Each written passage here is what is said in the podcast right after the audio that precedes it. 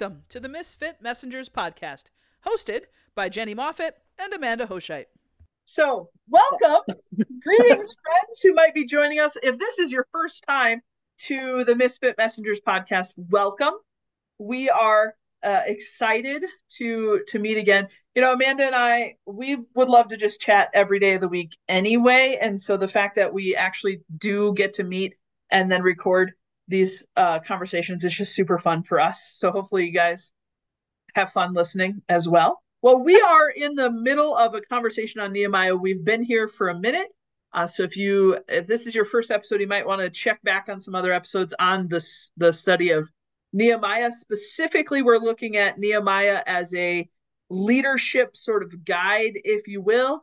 And we're using the book David McKenna's Becoming Nehemiah and talking about just how the example of Nehemiah can kind of help us as we think about leadership development and our own leadership, whether that's uh, for us specifically, it looks like in in more of a ministry sort of aspect, but mm-hmm. leadership in general um, and what that might look like. So, all that said, we've been talking, and some of me is like, oh man, we should have been recording already, but so we're gonna have to try and repeat some of the things that we've said because, or maybe God will just Holy Spirit I don't know if my brain works that way. Mine doesn't, so it's good. We'll, we'll try. We'll try. Uh, but we're to the juncture of Nehemiah eventually gets so I'll give you some backstory real quick, very quickly. Nehemiah was a cupbearer to the king, King Artaxerxes in Persia.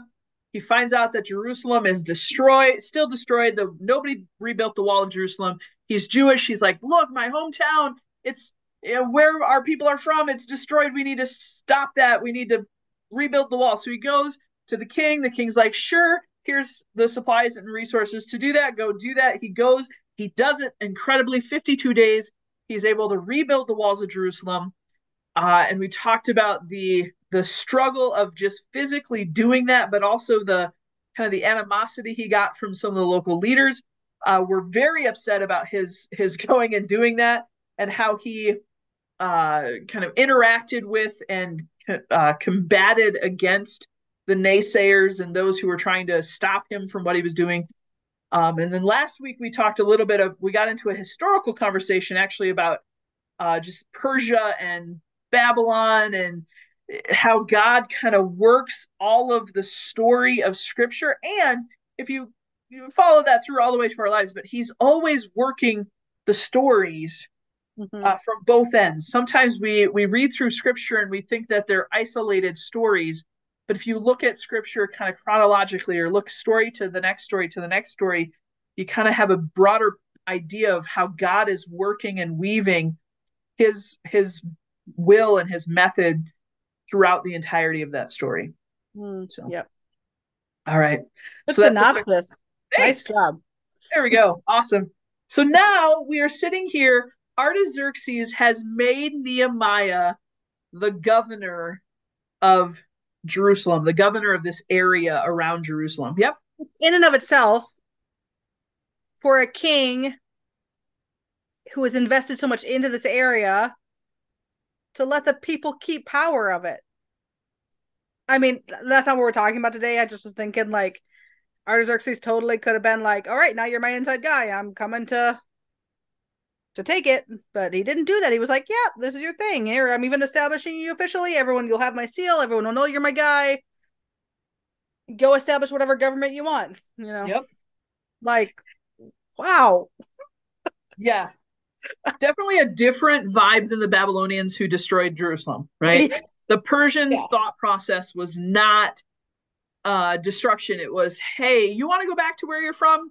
Go back and and and rebuild it." And I think the premise here was, and I could be wrong, I'm not uh, a supremely skilled historian, but my premise, like my thought process is if they're successful and they're paying tribute to us, then I want to encourage their success because then they're going to make sure to pay our tribute, the tribute to us. Um, and so it's one of those things that, you know, any sort of patron sort of relationship, you want your your clients to do well. You want your uh, k- kings or governors of different provinces under you to be successful so that it supports the entirety of the kingdom. So But it is interesting. Think about Nehemiah's backstory. So he's a cupbearer. Then mm-hmm. he goes and he's somehow an engineer, where he engineers the rebuilding of the walls of a city, which is just kind of a crazy request. To be fair, he didn't necessarily have to have uh, supreme construction skills. He would have been able, hopefully, in theory, to rely upon those people around him with those skill sets. But now he's charged with the task of being the governor of a city or a, a, a region. And I'll tell you that leadership that changes that drastically for your what your goal is or what your appointment is or your task is your commission is that can make it difficult to adjust. That sometimes when if you have such a different task now because his task went from rebuilding the wall of Jerusalem and and navigating the challenges that that came up from that to mm-hmm. now mm-hmm. the city is safe physically it's got the wall rebuilt now he's got to reestablish a government to operate within that city of Jerusalem now Mm-hmm. That's a different skill set. Right. And he's doing it in tandem with the temple, with Ezra, and saying, we're establishing a safe place essentially to worship our God. Yep. But understanding worship is not just the temple, it's the society as a whole. So, how do we take that and bring it to the people, but not bring it to the people in a way that's harmful because then that's not worship anymore, right? Mm-hmm. so, I mean, it's it's a delicate balance. It's a delicate balance, right? Well, think about the the running any city or or state government. I think of you know all of the laws that we just kind of take for granted unless you actually work in government. You know that if you're a city council person or you've you know worked alongside a mayor or been a mayor or any sort of governmental official, there's a lot behind the scenes that yeah. your average everyday person doesn't know has to happen for a city to function. Mm-hmm. Right? And so there are things that, because Jerusalem had been a destroyed city for so long, a lot of those infrastructure government things didn't really exist. And I'm not talking about all of the things that a modern day government has because this was not modern day government this was 50 or uh, 2500 years ago but you still had to have some form of government right who's mm-hmm. going to maintain the streets who's going to maintain the wall who's going to maintain the the soldiers to guard the wall who's going to mm-hmm. maintain the uh sewer system because let's be honest yeah you got to go somewhere with your trash and bodily fluids. It's just how that works. So who's going to do all that? How's that all going to work? And so there's got to be taxes involved. There's got to be uh, who's you know who's going to get assigned to different roles and responsibilities. Who's going to oversee? Who's going to administrate? All of those things, even though it's 2,500 years ago, those yep. things still have to happen. In fact, it's one of the most fascinating things to read ancient like bureaucracy I, real, I realize that I am probably in a minority of people who enjoy reading that kind of stuff. But the fact that red tape and bureaucracy was just as much of an issue and needed good administrators 2,500 years ago as it does now. Right? Nothing new under the sun, right? Nothing new under the sun. Now, bureaucracy. differences about Nehemiah and his governorship is that Jerusalem isn't supposed to be just any other city. Mm-hmm. Right. As Amanda said, it's got your your worship at the temple and the the whole concept of the God of the Israelites. So Yahweh is part and parcel to their democrat their their political system.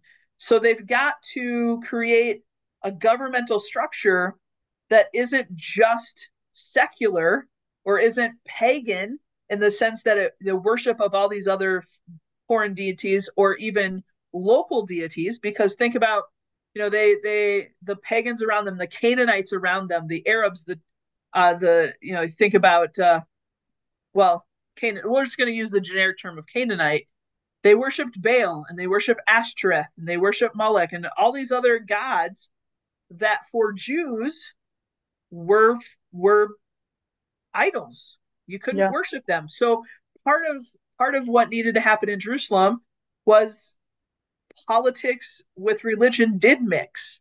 Mm-hmm. You know, mm-hmm. we live in a 21st century Western American culture where we pride ourselves as a as the United States of America where we don't have politics mixing with religion in the sense of the separation of church and state. That was not the case for mm-hmm. Nehemiah. And so he's got to rebuild the government under, you know, the auspices of and to be fair, some of that was already created. You read some of the Old Testament law, some of those things would have just been easily slid in to this is how we operate. Mm-hmm. So he's got to reestablish all of these pieces to the puzzle of how to run government in Jerusalem, right? And sell people on it because that's one thing. Think about well, you know, we're coming up on yeah. an election year. This is an election year, right? For for the president of the United States.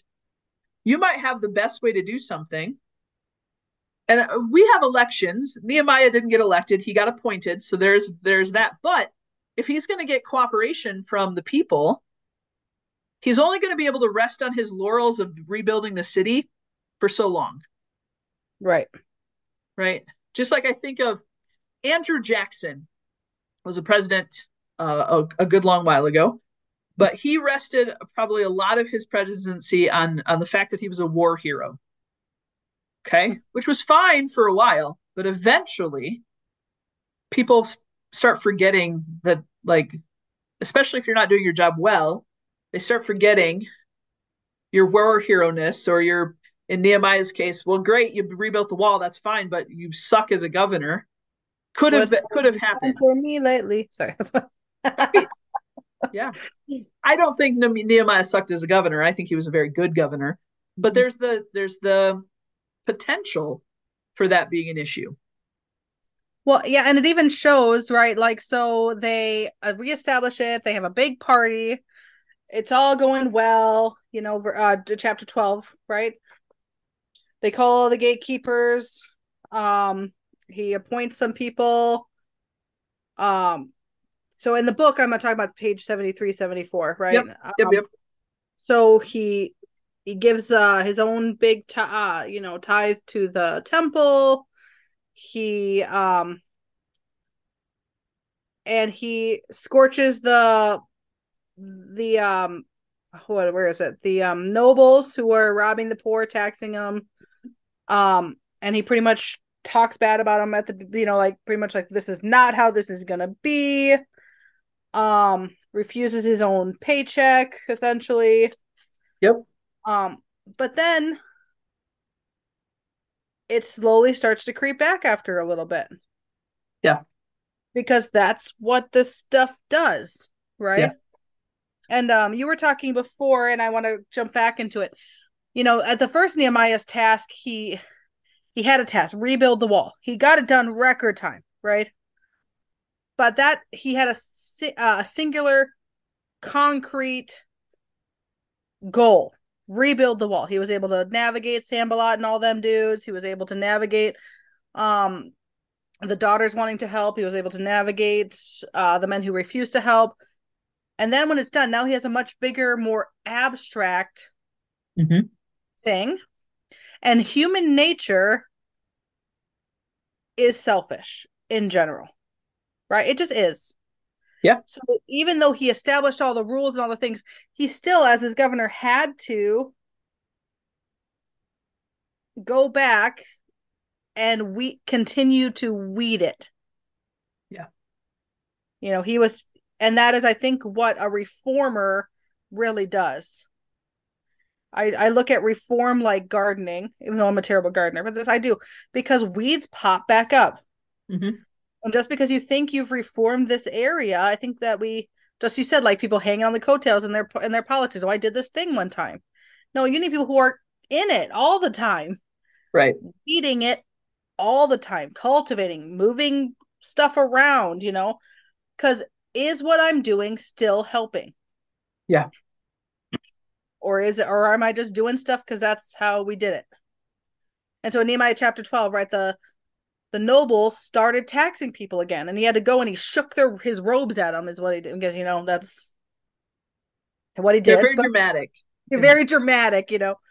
But pretty much like I thought we were over this. Why are we not over this? You know, but but I think it, it's a it's not a one and done kind of thing. Leadership isn't a oh I I tackled that problem and now the problem is done, so now I can move on to a different problem. Yeah. I wish it was. I mean, sometimes, but often, yes, we have to circle back mm-hmm. because you might have fixed the problem for that moment, mm-hmm. but it'll creep back. It'll creep back in. And that's where any organization or ministry or church or whatever it is, if you're trying to build the foundation of what you believe and what's going to be your driving principles, every so often you've got to take a look at the mission and the why and make sure that what what you're doing day to day follows what your foundational structure and beliefs are, right? If mm-hmm. one of your beliefs is, and I'm uh, I'm not even going to try and do an example. I was going to, but it's all blowing out of my head. But if you don't reevaluate what you're doing to make sure that it actually aligns with what you set out to do in the very beginning, you could get way off track of where you're supposed to be. Oh yeah. Right? Uh and Nehemiah like with the the nobles, the nobles I'm sure, okay, fine, we won't tax them right now. I get it. We just rebuilt the city.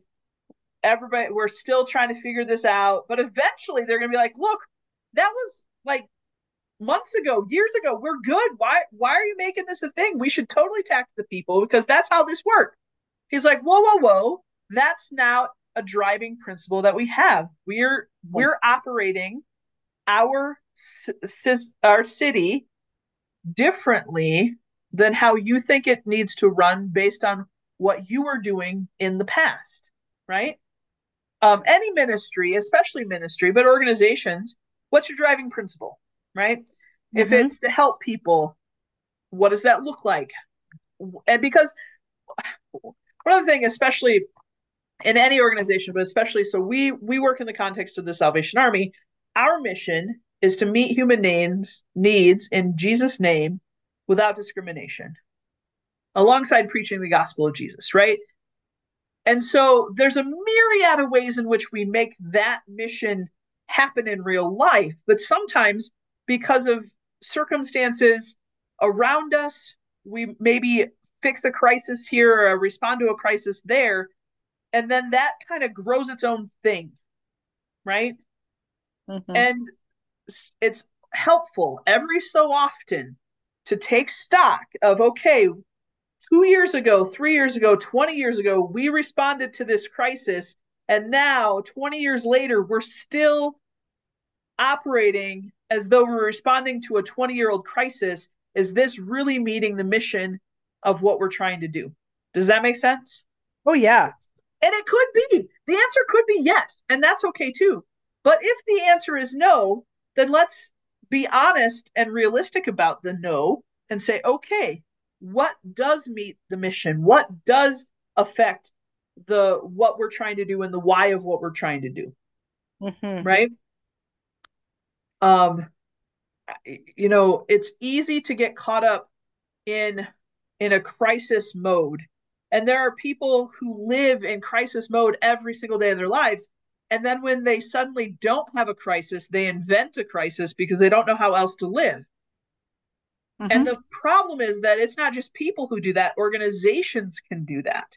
Mm-hmm. We're going to invent an internal crisis to address because we don't know how to how to create the structure and foundation and the scaffolding to build a system that doesn't need to to react to crisis. It just exists in like during a crisis. Does that make sense? Absolutely. Well i said you know even in this shift if people have been listening and following you know i had a i had a change in appointment change in ministry change in a lot of you know things and that. And i i tend to be better um as a what is the crisis a crisis management type of leader i just that i just th- that falls much better into my skill sets. I I uh, joke that I I'm like a chopped officer. Like you just give me a basket full of crazy stuff and give me a time limit and just tell me to make something of it. I'm like, great. Yep, I know how to operate in this. But um I'm not as skilled. I'm growing in it. So, but you know, I've only been here about six months, but I'm not as skilled in um something that's already established and trying to bring it into the next level. Yeah. There's not so much a it's more like vision casting mm-hmm. or, you know, and I'm a little like, ah, uh, we have a thing. We already have a thing. The thing is the thing. Would we need a newer, shinier thing? We need, you know, I'm not, I don't, my brain doesn't, doesn't compute so much with that.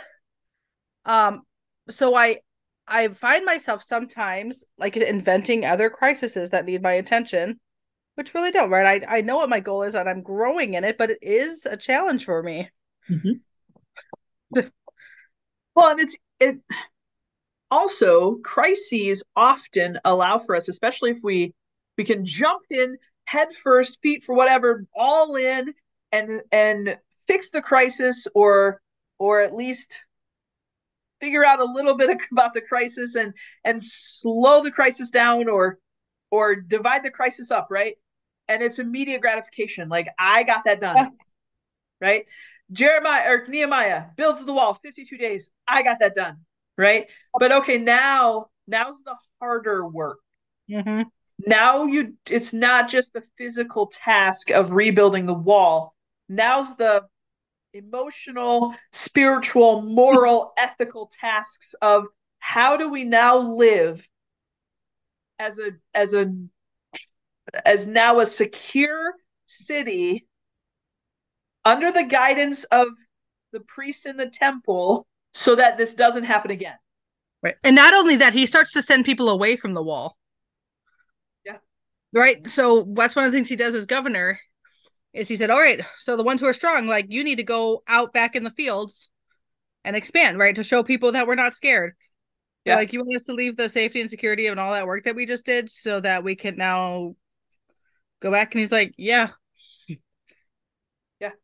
Well, because now we gotta we gotta farm. We gotta create yeah crops because we need to eat and we can we can build systems to have surplus we can build systems so that we can grow our territory and our our security doesn't just have to be within the physical walls of a city but our security can be in the realm in which we have dominion does that make right. sense i love your yeah. example of the chopped officer like the the tv show chopped because it is yeah. That is a crazy show. I don't necessarily. I I get anxious when I watch that show. I'm like, I can't do it. They've got all these weird ingredients and they've got so little time, and then they're like, one minute. I'm just like, what? I don't, you know. And yeah. not that I can't handle crisis, but I want to have a plan before the crisis happens, right? so I want to say, okay, put me on the show, but give me the list of ingredients beforehand, and I will create this the system. I can still do it in the time frame, but I need to know ahead of time. So I tend to be one of those people who I know this is coming up. This thing is coming up. We're going to have this thing. Or there I know at some point we're going to have an, in a crisis. We're going to have an emergency. So what's the plan for when the emergency happens? And it's not because I can't can't function in emergencies. I can. Your way is definitely the better way. I just I just want to have I want to have thought through it a little bit and maybe have a couple things in mind ready to go. I can still adapt. I can still pivot. I can still change directions as need be. But I want to have like my one one or first two steps mm-hmm. mapped out. If this happens, then these two things happen, and then we'll adjust from there, right? Mm-hmm. As opposed to this happens. Oh crap! Now what? Uh, and then I just well, see, like literally, someone will ask me like, "Hey, what are we doing for this event?" And I'll just lay out all this stuff, and then my husband's like, "When did you think that through?" And I was like, "As I'm right now, like as we are talking about it, and now this is the plan. So I guess we better make it happen." Like, it's not a friends do not learn from that. This that's not a good way to operate. It just happens. Say, that is a skill set.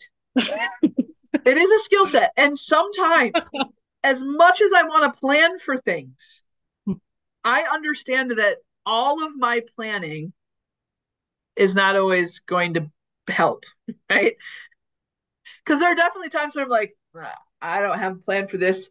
Well, I guess we're just gonna do this thing, and I grab the thing next to me, and we just take it and go. You know, like just and that happens sometimes too. But if you're creating, if you're wanting to create a system to succeed, quote unquote, or you're creating a system to grow, or just a, a stability for the people in your organization or your ministry, the skills of a governor are super helpful, right? Mm-hmm. And Nehemiah being able to transition from basically an engineer building a wall to now I've got to govern a group of people, that's a transition, that's a shift of skill set. And he's learning a little bit on the fly, which mm-hmm. I appreciate about Nehemiah. He's got to pivot in his own little life uh, to figure out how do we now do this. Now, this is where, for me, I think this is where you need people around you who have skills and knowledge and wisdom and you can you can go to them and say i don't have a clue what i'm doing here's the scenario help help me navigate this system help me walk through this process you know? Because yes. that's the other thing. God doesn't expect any one of us to have all the answers. Like that's not how that works. And he built the church if we skip ahead to new testament he built the church with all these different skill sets that we're one body but many members right? Talks about that in corinthians mm-hmm. and how we all have the skills that we bring to the table so that as a group of people as a collective as a community we have the skills as a community to make this work yeah yeah we need people people are pe- people don't humans don't do well in isolation there's a lot of studies on it no and we also don't do well living crisis to crisis. Mm-hmm. You know, I think of that's one one of the reasons why it's so very helpful to for people to have a routine. Some people are not routine people. I'm not as much as I say I'm not a routine person. I'm still a routine person when it comes to big stuff. Routine. Does that make mm-hmm. sense? I'm not one that okay, I get up exactly at 6:05 and then I go for the walk and then I come back and I eat my breakfast and then I take the shower. I'm not that kind of routine but I'm definitely uh, get up between this broad span span of time, go to work from this broad span of time, go socialize from this broad span of time. Like I'm not a minute by minute routine person, but I am a big category routine person. Does that make sense?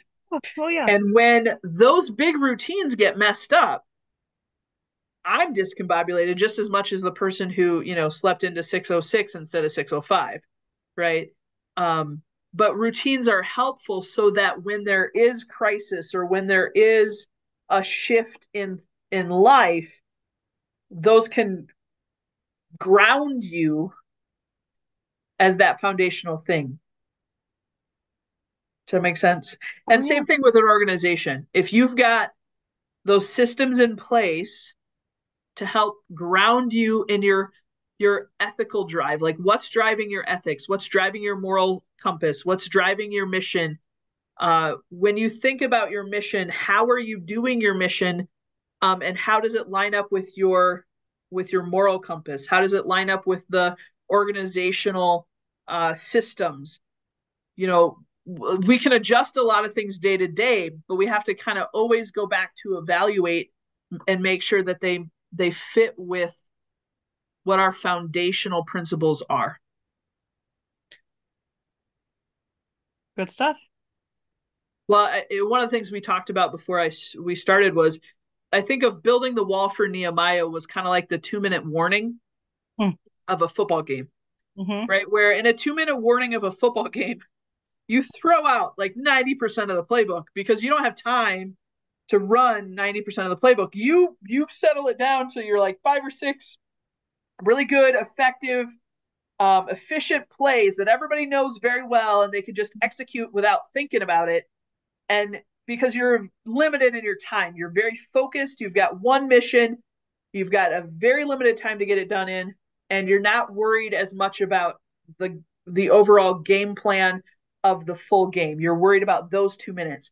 Right. But when Nehemiah finishes that, he's got to he's got to back up a little bit. It's kind of like starting the game back over. And what's the game plan for this city at this juncture? Okay, now we're we're safe. We've got a wall.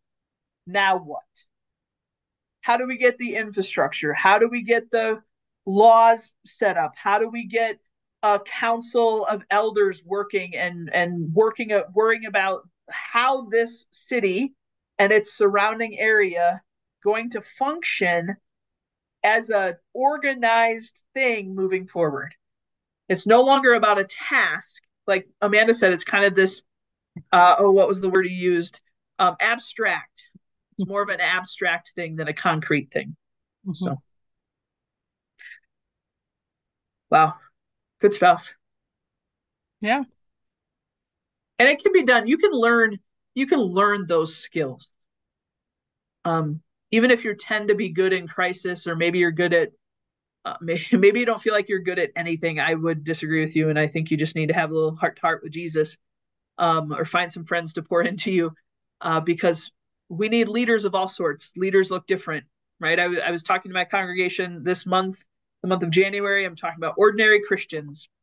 The idea that as an ordinary Christian, you still have a role to play in the church. Yes. Uh, we can't, we cannot all be off- officers, pastors, leaders in the church, nor are we all meant to be, and that's okay. Uh, mm-hmm. Uh, you know, then it goes right back to that Corinthians where it talks about if you know one says, "Well, I'm not the eye, so I don't matter for anything." Uh, no, uh, we all have our skills. We all have mm-hmm. that thing that we bring to the table to make the mission of ministry, the mission of the church, the mission of Jesus happen. And, and not all of us can be the governor.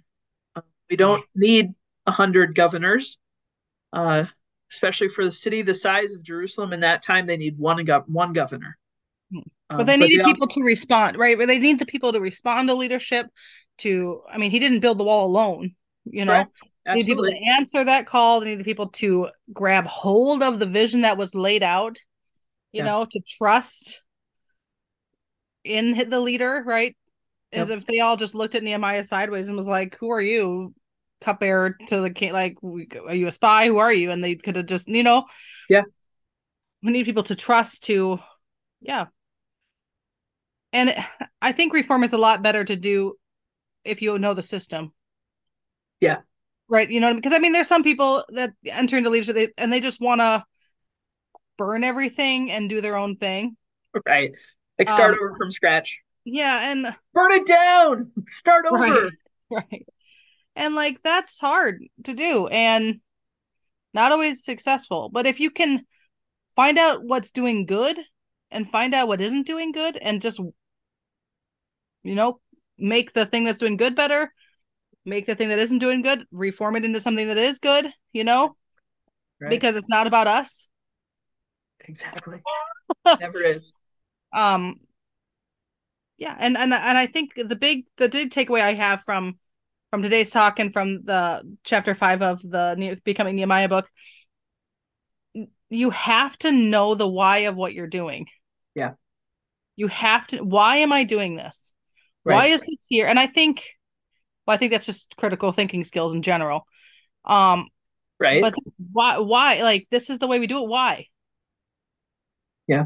Right. What was the original? If if there's something that that is in your church or your work or your even your family dynamic and they're like well it's just the way it's been done but why right what, what purpose did it serve initially because everything right people don't just start stuff for no reason correct.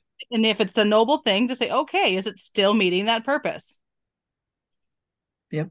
And if it isn't what do we do about it? Correct. Absolutely. I think going back to the the garden analogy makes sense. Yeah, you need to be weeding all the time, or your garden is going to become nuts.